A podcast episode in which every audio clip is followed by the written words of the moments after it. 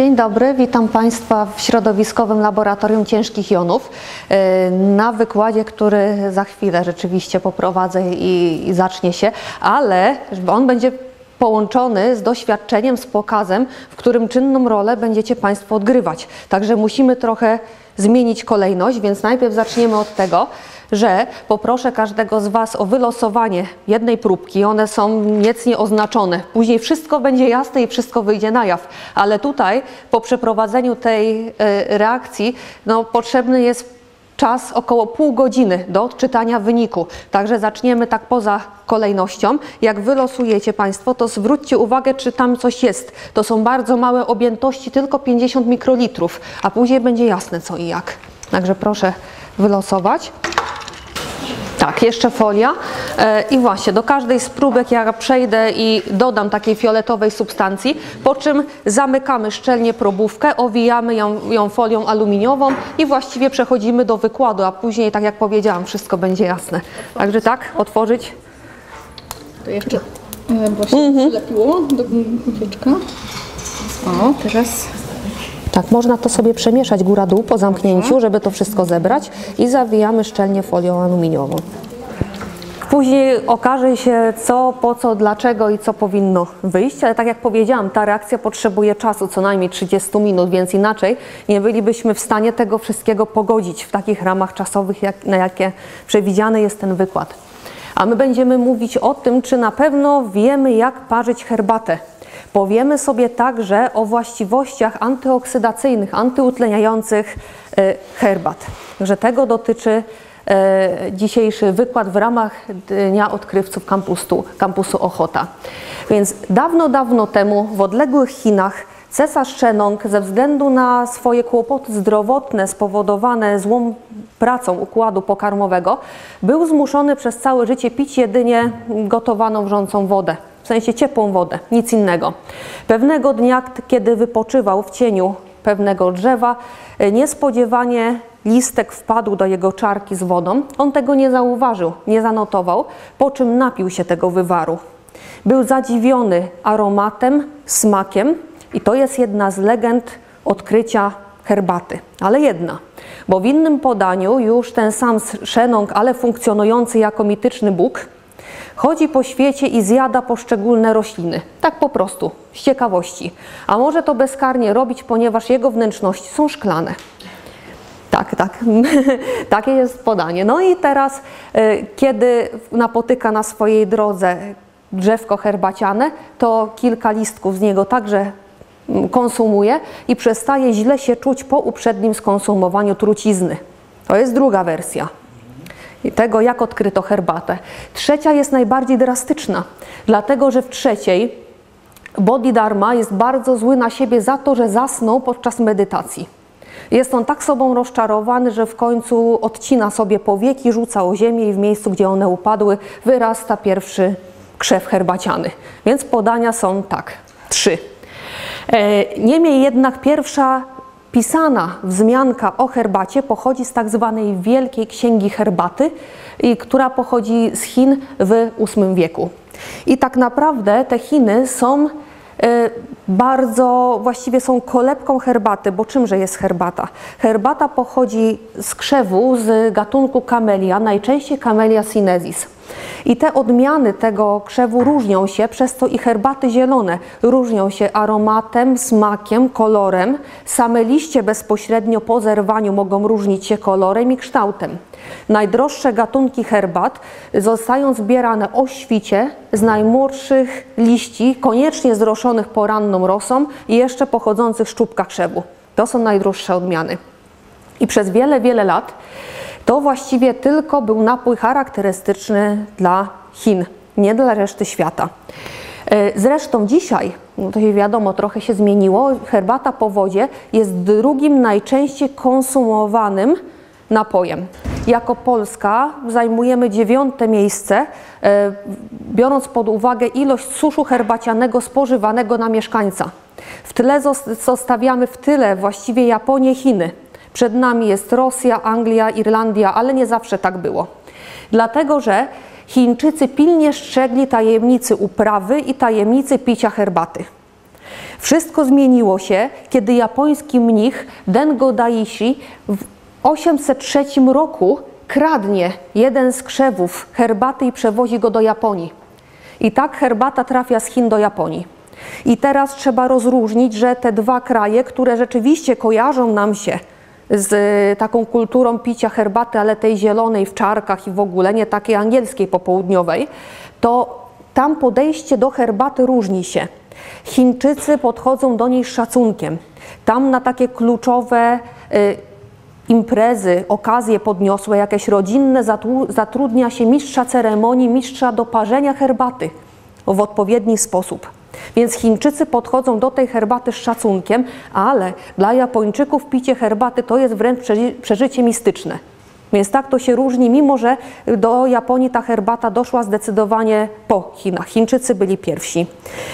Y, Jednak później, jeżeli chodzi tutaj już o tereny nam nieco bliższe, to herbata z Chin trafia później do Rosji w XVI wieku, a do Europy trafia za sprawą Holendrów i przez bardzo, bardzo długi czas Holandia jest jedynym importerem herbaty.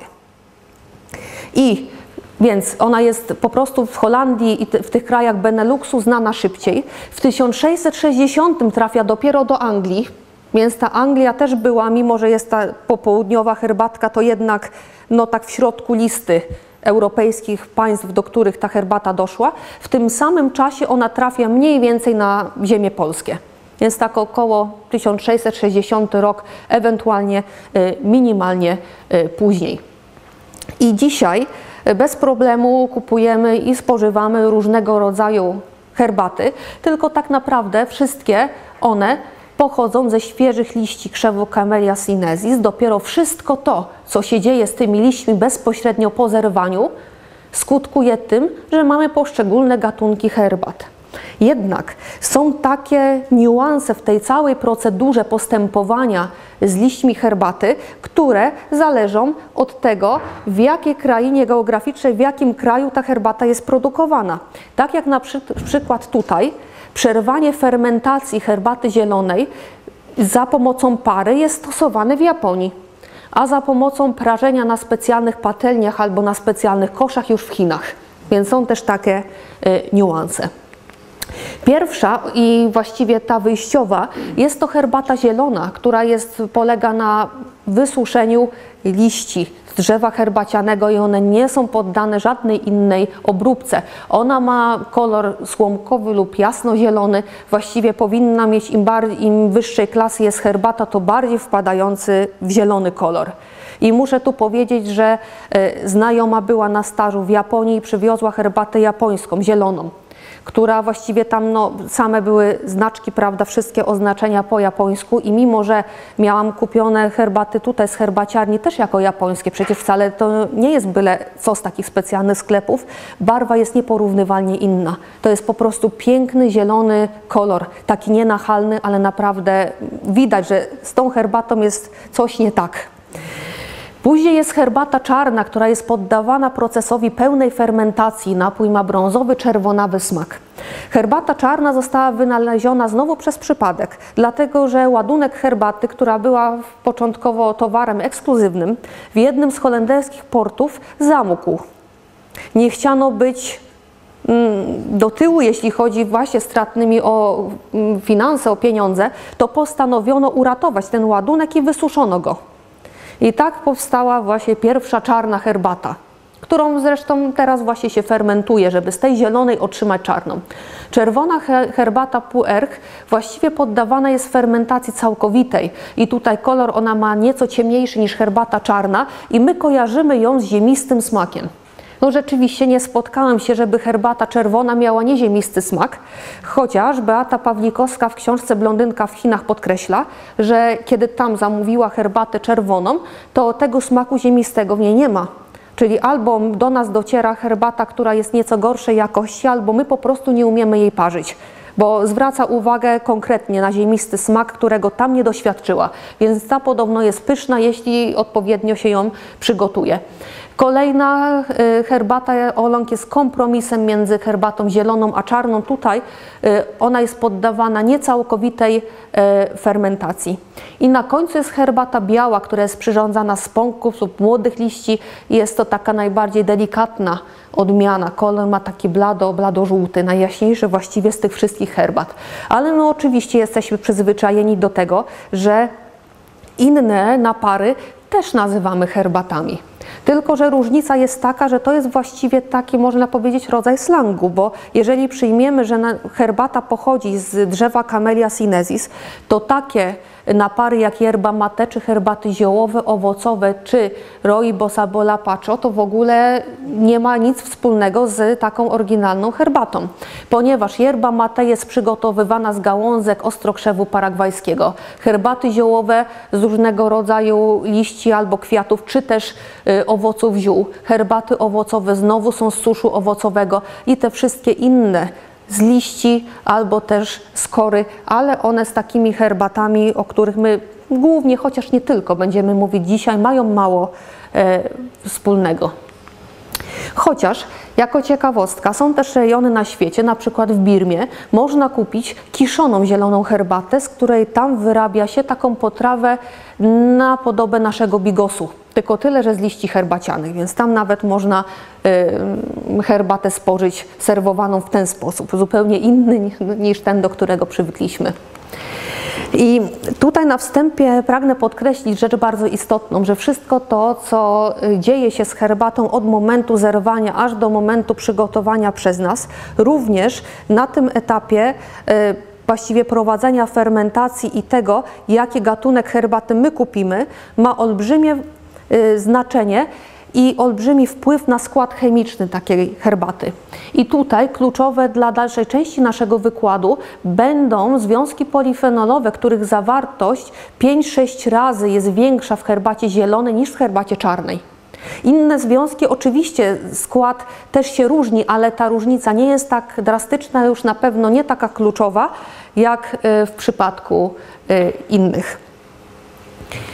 E, Przeprowadzono sondę na jednej ze stron portalu właściwie internetowej herbaciarni sklepu z herbatami i kawami. E, Zapytano użytkowników e, ze względu na jakie właściwości herbaty oni ten napój piją. Okazało się, że 59,5% wszystkich ankietowanych zwróciło uwagę na właściwości przeciwutleniające danych herbat. Zdecydowanie ta odpowiedź prowadziła, e, jeżeli chodzi o wszystkie możliwe opcje do zaznaczenia.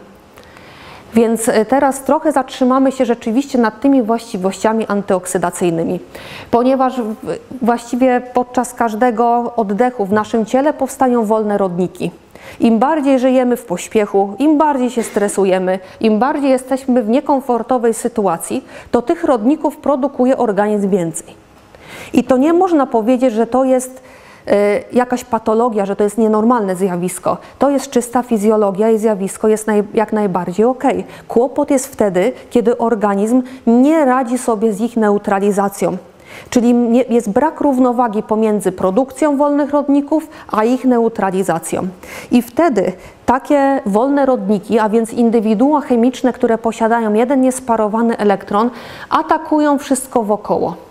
Czyli tak naprawdę uszkadzają nasze komórki skóry, prowadząc do starzenia się. Jeżeli chodzi na przykład o komórki skóry poddane intensywnemu opalaniu bez filtrów, no to mamy skórę zmęczoną, starą. To są właśnie przyczyna y, no to jest nagenerowanie wolnych rodników.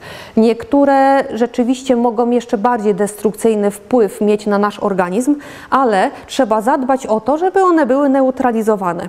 Takimi bardzo znanymi antyutleniaczami jest witamina A, witamina E, witamina C. Organizm w wątrobie produkuje jeden taki wewnętrzny swój antyoksydant, to jest glutation, ale on nie jest w stanie zneutralizować wszystkich wolnych rodników, więc siłą rzeczy musimy je dostarczać z zewnątrz. I teraz jest to bardzo ważny aspekt, dlatego że Kiedyś to troszkę tak zaniedbywano, pomijano ten stres oksydacyjny. Teraz pojawia się szereg publikacji naukowych, które mówią i potwierdzają to, że długotrwałe narażenie na stres oksydacyjny może prowadzić do szeregu poważnych chorób, takich jak choroba Alzheimera, Parkinsona, nowotwory, depresja, schizofrenia, autyzm, wszelakie w ogóle choroby tak naprawdę cywilizacyjne po części. Więc tutaj naprawdę trzeba o to y, zadbać.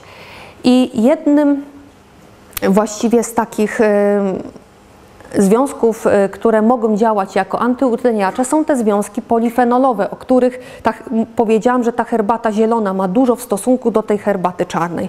One są w stanie działać tak, jak właściwie każdy antyutleniacz.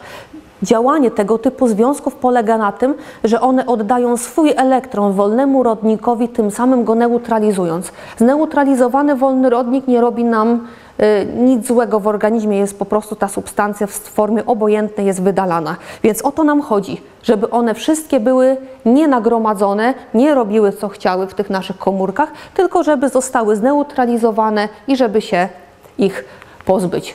I te związki polifenolowe są związkami pochodzenia roślinnego. Jest to bardzo obszerna grupa związków i zidentyfikowano ich do tej pory ponad 8 tysięcy. Największą grupą z nich wszystkich są flawonoidy, ich jest ponad 4 tysiące z tej grupy. E, Ich, one mają charakterystyczną budowę, ponieważ e, składają się z dwóch pierścieni A i B, połączonych pierścieniem piranu, pironu lub łącznikiem trójwęglowym i w zależności od tego, co jest tym pierścieniem C albo tym łącznikiem, to jest jeszcze wyodrębnionych szereg e, innych grup flawonoidowych. Potwierdzono naukowo, że dieta bogata we flawonoidy w związki polifenolowe pozwala na efektywne uniknięcie zachorowalności na nowotwory. Nie wiadomo, jak to się dzieje, ale powiązano te dwa fakty, więc jest efekt. A trwają dyskusje, czy to rzeczywiście związki polifenolowe, czy ich metabolity. No ale nie byłoby metabolitów, gdyby nie było ich, więc to wszystko się ze sobą łączy. Więc te związki powinny być rzeczywiście obecne w naszej diecie, ale ta dieta w tym momencie nie jest przykra. Taka, dlatego że są one zawarte w owocach i warzywach, w czerwonym winie, w białym jest ich nieco mniej, w czekoladzie gorzkiej, no i w zielonej herbacie. Więc te związki polifenolowe, które mają prozdrowotny wpływ na organizm, tak naprawdę one tworzą podwaliny medycyny ludowej. My sobie nawet nie zdajemy sprawy, że na przykład sylimarol, który bierzemy na wątrobę, posiada duże zawartości sylimaryny, jednego związku polifenolowego. Za chwilę leki przyczyniające się do poprawy y, samopoczucia w okresie menopauzy u kobiet, izoflawony sojowe. Znowu te same związki. Katechina w ekstraktach z zielonej kawy, tak modnych na odchudzanie. To wszystko leki zwalczające po części takie złe samopoczucie też. Więc my w wielu suplementach my przyjmujemy te związki, tylko czasami sobie nie zdajemy sprawy, że to akurat są one. Także tu są jeszcze przykładowe właśnie wzory związków y, polifenolowych. Y, I teraz przejdziemy do tych zdolności antyutleniających. Pytanie jest, jak ocenić, czy to jest efektywnym, dobrym przeciwutleniaczem, czy nie. Przecież są różne nowinki na rynku takim e, żywnościowym czy herbacianym, za, za chwilę do tego wrócę, i musimy wiedzieć, czy jaki to ma wpływ na ludzki organizm.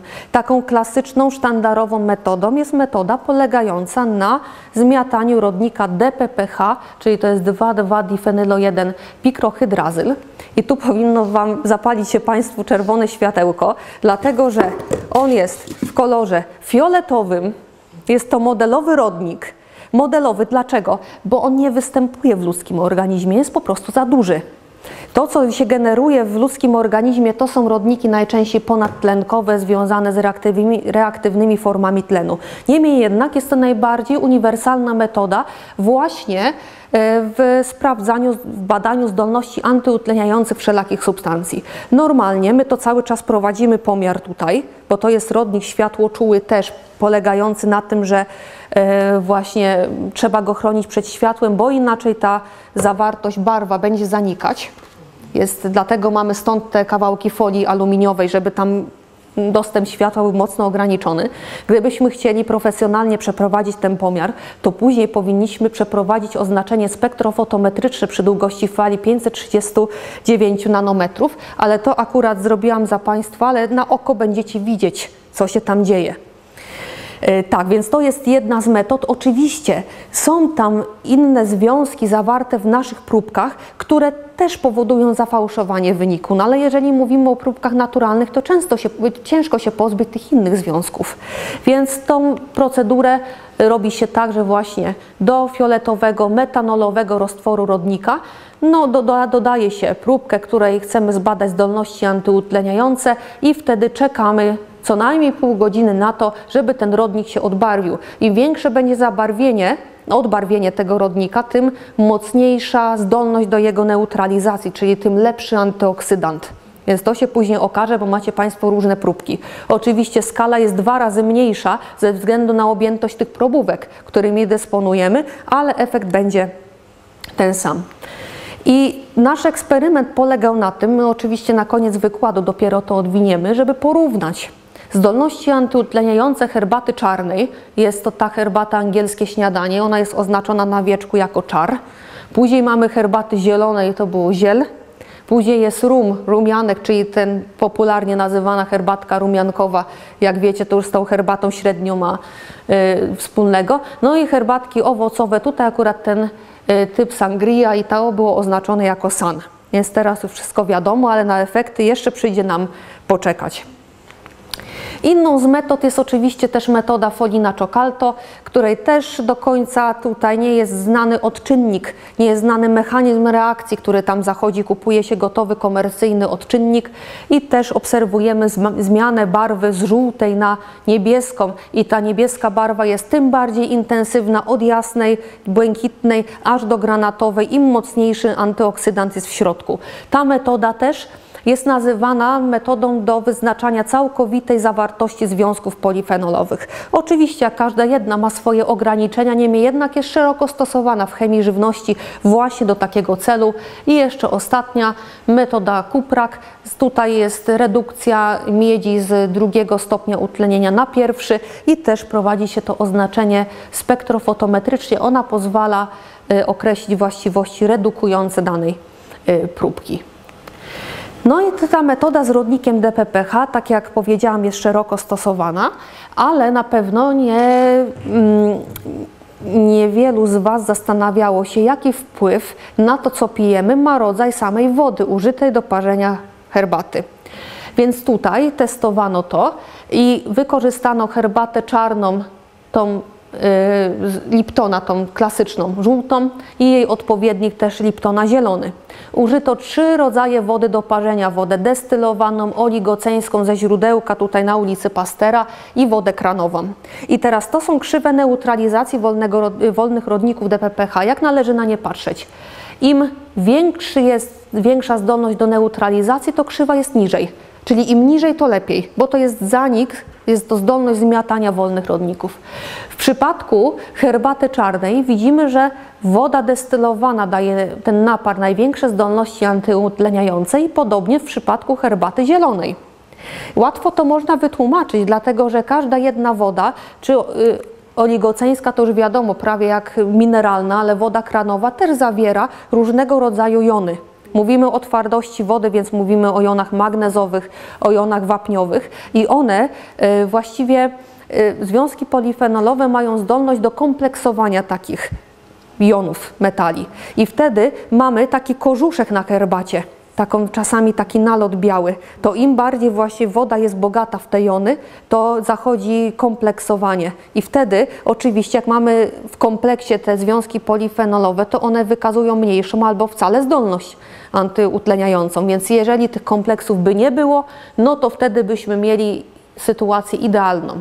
Więc ta woda kranowa, no to zależy. Tutaj właściwie najsłabiej ten napar y, w przypadku herbaty czarnej, a w przypadku herbaty zielonej wykazuje takie średnie zdolności antyutleniające. Sztandarowe związki polifenolowe to są y, wszystkie pochodzące z grupy katechin, a konkretnie epikatechina, katechina i galusan epigalokatechiny. Ciekawa rzecz dzieje się, kiedy mówimy, porównujemy zawartość tych związków w takich czarnych, zwykłych czarnych herbatach, a w herbatach czarnych, ale aromatyzowanych, czyli z dodatkami. Ta, ten proces aromatyzacji On zachodzi też w nieco podwyższonej temperaturze, bo najczęściej tą herbatę po prostu przepuszcza się pary jakichś aromatów przede wszystkim i to powoduje termiczną dekompozycję na przykład tego EGCG, czyli galusanu epigalokatechiny przy jednoczesnym wzroście zawartości innych związków, czyli katechiny i epikatechiny, ale tak jak powiedziałam, każde, na każdym etapie produkcji herbaty, wszystko co się z nią dzieje, ma wpływ na jej skład chemiczny. I tutaj same herbaty zielone, oczywiście też kopalnia katechin i zdecydowanie ta zawartość związków polifenolowych w herbacie zielonej jest wielokrotnie większa niż w herbacie czarnej. A przepraszam, czy to znaczy, że w herbatach aromatyzowanych y, tych polifenoli jest mniej?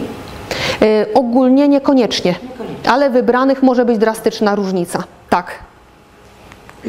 No i tutaj właśnie przykładowe zawartości wybranych flawonoidów, no bo nie sposób ich dać, y, oznaczyć 4000 w jednej próbce, więc my musimy sobie wybrać jakąś pulę. To tutaj możecie Państwo jakieś zoba- wykryć, zobaczyć y, herbaty, które aktualnie pijecie, ale proszę zwrócić uwagę, że właściwie nawet w obrębie herbat czarnych tutaj zawartości różnią się bardzo drastycznie. Tak samo jak w przypadku herbat aromatyzowanych. Też te różnice są drastyczne. E, I trochę teraz zmienimy temat, mianowicie tylko trochę, bo zajmiemy się herbatami ziołowymi teraz, które z krzewem Camellia sinensis mają mało do czynienia, ale niemniej jednak są konsumowane przez nas też ze względu na właściwości takie prozdrowotne. I muszę powiedzieć, że brałam udział w takich badaniach, gdzie porównywałam dziurawca, melisę i rumianek. Bardzo e, śmieszne wyniki otrzymywałam w przypadku badania rumianku, bo po analizie 15 różnych herbat stwierdziłam, że niestety, ale apigeniny, która powinna tam być w ilościach dużych, nie ma w żadnej.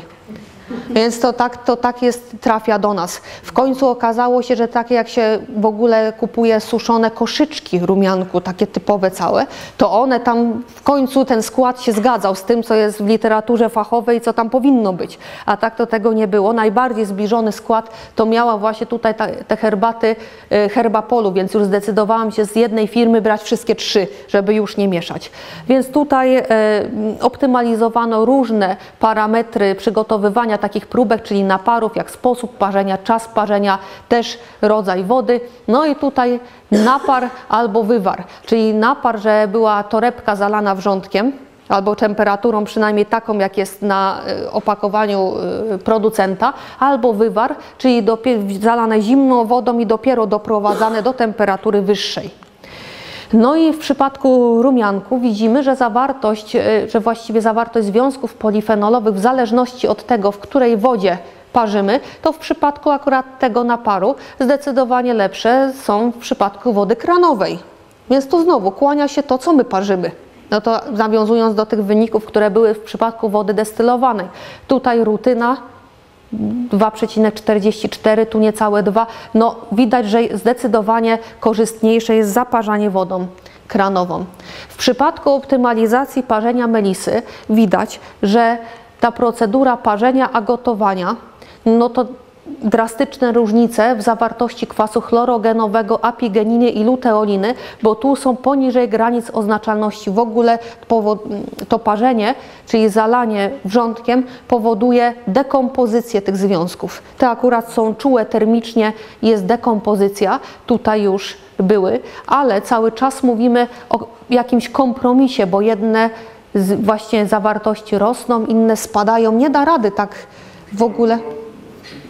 Przy, przygotowanie też potem gotujemy, prawda? No Więc czemu one tam nie podlegają dekompozycji przygotowaniu? A Bo prawdopodobnie proces zachodzi stopniowo, albo w całej tej matrycy próbki znajdują się związki, które, są, które zapobiegają temu rozpadowi, a widać są unieszkodliwiane, jak od razu ta temperatura się dokłada. Ciężko powiedzieć, bo my cały czas pracujemy nie tylko z tymi związkami, tylko tam jest po prostu cała matryca próbki, więc czasami sobie nie zdajemy sprawy, że jakiś inny, niekoniecznie interesujący nas w tym badaniu związek powoduje stabilizację innych. Więc tutaj jest tak naprawdę ciężko powiedzieć, że trzeba parzyć tak i tak. Nie, bo to zależy od jakiej herbaty i od producenta i w ogóle. No, to pani na suszonej suszonej melisie, nie na świeżej. Nie na świeżej, na suszonej. Tak, aha, tak. I nawet porównując właściwości antyutleniające tych samych naparów, ale dwoma różnymi metodami, można zaobserwować zupełnie inny trend. W przypadku y, tutaj dziurawca, y, melisy i rumianku wraz ze wzrostem y, czasu parzenia, to właściwie obserwujemy wzrost zdolności antyutleniających, tu po części też, ale najlepsze zdolności antyutleniające w tym przypadku miałby dziurawiec, a w tym przypadku melisa. Dlaczego? Bo te testy badają tak naprawdę trochę pod innym kątem te zdolności antyutleniające. Tu całkowita zawartość związków polifenolowych, a tutaj właściwości redukujące próbki. Więc żeby porównywać jedno z drugim, powinniśmy korzystać z tej samej metody, z tego samego testu. I wtedy po prostu mamy szansę porównywać to wiarygodnie i sensownie. No i w ostatnim czasie na rynku polskim, tudzież europejskim pojawił się absolutny hit. W ogóle cała literatura naukowa, taka podejmująca tematykę herbaty, poczytne czasopisma raportowały o chińskiej odmianie zielonej herbaty pochodzącej z prowincji Zhejiang, czyli na tym wybrzeżu Chin. Ona miała być nie tylko herbatą zieloną, ale dodatkowo bogatą w związki selenu. Nie powinno to dziwić, bo te rejony, to wybrzeże Chin, tak y, w ogóle ziemie tam są naturalnie bogate w ten pierwiastek, więc jak rośnie na takiej ziemi, no okej, może być. No ale reklamowano ją tak, że mimo tych wszystkich prozdrowotnych wa- wartości herbaty, to ona przoduje nad tymi innymi, no bo ma związki selenu. I zdolności antyutleniające tych herbat, tej selenowej, są wielokrotnie wyższe niż innych herbat zielonych. Więc to w ogóle wszystkie inne trzeba do kosza postarać się o to. No, trochę podejrzane było, że te wszystkie publikacje, no to one były autorstwa chińskich badaczy. No ale dobrze, no może chińskich, no okej, nie? No więc nie jest żaden problem, żeby iść do herbaciarni którejkolwiek i poprosić o zieloną herbatę Lungching, albo smocza studnia, albo łza smoka, bo te liście są takie bardzo podłużne, więc tak jak albo studnia, albo oko smoka, albo łza smoka. No ale mamy przecież w tych herbaciarniach, ona jest nieco droższa ta herbata, ale certyfikat pochodzenia. Więc było certyfikowane, że ta herbata rzeczywiście pochodzi z prowincji Zhejiang.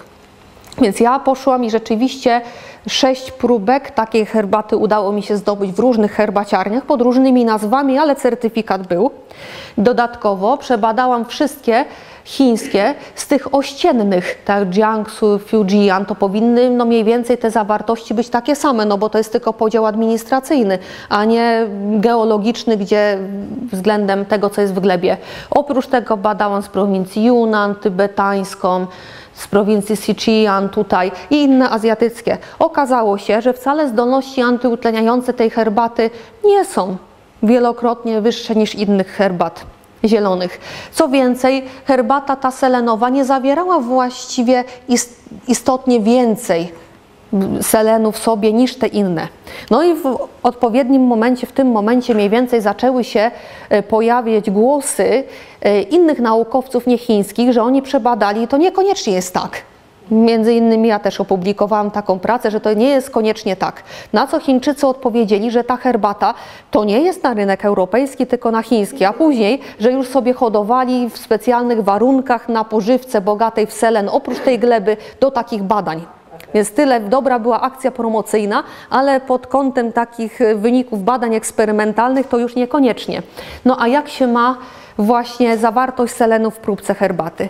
Jeżeli chodzi o zdolności antyutleniające, to każdy jeden dodatek czegokolwiek do próbki powoduje drastyczną zmianę we właściwościach antyoksydacyjnych. Rzadko kiedy jest tak, że ten obserwowany efekt jest addycyjny, więc jeżeli 10 substancji wykazuje zdolność antyoksydacyjną, to mi ich mieszanina tych 10 to jest suma tych wszystkich. Tak nie jest. Z reguły obserwuje się albo większy efekt, w przypadku mieszaniny mówimy o, y, o synergicznym efekcie, albo o negatywnym synergizmie, wręcz antagonizmie, że te y, zdolności antyutleniające są niższe niż by wynikało to z sumy. No więc jak to jest do oddziaływań selen herbata. Y, Form selenu różnych chemicznych jest bardzo dużo. Wybrałam dwie nieorganiczne, wybrałam dwie organiczne i dodawałam do naparów herbaty czarnej i zielonej. Żeby było to badanie tak mm, wiarygodnie zrobione, to herbata czarna i herbata zielona jest tutaj ekstraktem standaryzowanym, czyli międzynarodowym wzorcem, że to powinna być herbata czarna, to powinna być herbata zielona, żeby wykluczyć jakiekolwiek wpływy odmiany, pochodzenia, warunków glebowych. No więc okazało się, że każdy dodatek selenu to znowu, tu mamy na czarno, czarną herbatę bez dodatku selenu i zieloną bez dodatku selenu. Widzimy, że krzywa jest najniżej, czyli zdolności do zmiatania, do neutralizacji wolnych rodników największe. Każdy dodatek, nieważne jakiej formy, powoduje znaczące obniżenie tych zdolności antyutleniających. Więc tutaj niestety, ale to tak nawet w przypadku takich modelowych badań, no to te rewelacje były takie wątpliwe, przynajmniej podejrzane. No i teraz właśnie, zaraz przyjdzie czas na odwinięcie naszych próbek. Oczywiście tutaj wszelakie różne próbki mieliśmy. No my mieliśmy tą Twinnings, tutaj z prowincji Zhejiang macie tą zieloną, tutaj jest napar rumianku i herbatka owocowa sangria. Oczywiście pam, trzeba pamiętać, że my prowadzimy to badanie na oko. Więc nawet jeżeli tam by były różnice, to nasze oko tak średnio wyłapie nawet takie subtelne różnice. Więc będziemy porównywać, czy to, co widzimy, to jest rzeczywiście to, czy, czy zupełnie coś innego.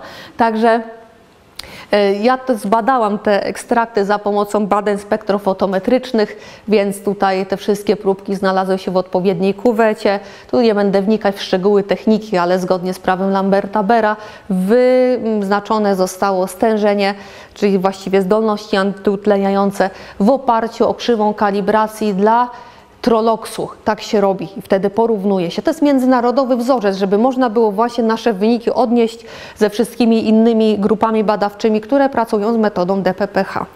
No dobrze, więc jest czas na odwinięcie próbek i zobaczenie, czy coś się zmieniło, coś się nie zmieniło, kolor jest albo kolor jest mniej albo bardziej fioletowy. Właśnie tu powinno być w zależności od odmiany.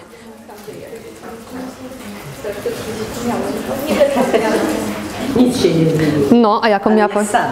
No, tak. Także tak. Bo to tak, bo to zależy. Tu już są mocne dowody i najmniejsze, najmniejsze odbarwienie powinno być w przypadku rumianku. Najmniejsze. Tak. Później w przypadku tych herbat owocowych, czyli w przypadku tej sangrii, to delikatnie bledsze niż w przypadku rumianku, ale tak niezbyt drastyczna zmiana. W przypadku herbat czarnych już powinniście Państwo obserwować zmianę, bo zależy co kto ma. Natomiast w przypadku herbat zielonych to już powinno być bardziej tak wpadające w żółte, czy tak, o właśnie, tak jak, tak jak u Pana. Więc takie są, yy, tak, takie są fakty tutaj. tak, no i właśnie, tak. Mhm, tak, tak, tak, tak, bo tu właśnie za, w zależności od tego, kto z Państwa co ma. Więc jakie są wskazówki? Tak, to z herbaty owocowej. Więc jakie tu są wskazówki wobec tego, jak parzyć herbatę, jak pić herbatę? To jest naprawdę zależy od tego, jaką mamy odmianę, jaką lubimy. I teraz absolutnie nie ma tak, że jeżeli naszą ulubioną jest herbata czarna, to ja muszę na siłę pić herbatę zieloną. To nie jest tak. Herbatę przede wszystkim pije się dla przyjemności. I nawet jeśli ta czarna jest uboższa w związki polifenolowe, to nadal ona ma zbawienny wpływ na nasz organizm. Już teraz nawet jest taki trend, że kiedyś nie polecano pić kawy w nadmiarze, teraz już, że kawa też ma związki polifenolowe i też właśnie jest polecana z jednej strony.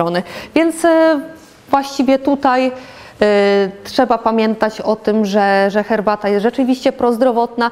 To, że kawa ma kofeinę, a herbata nie ma kofeiny, to też jest mitem, dlatego że, że właśnie w herbacie też są zawartości kofeiny. Także dziękuję za uwagę.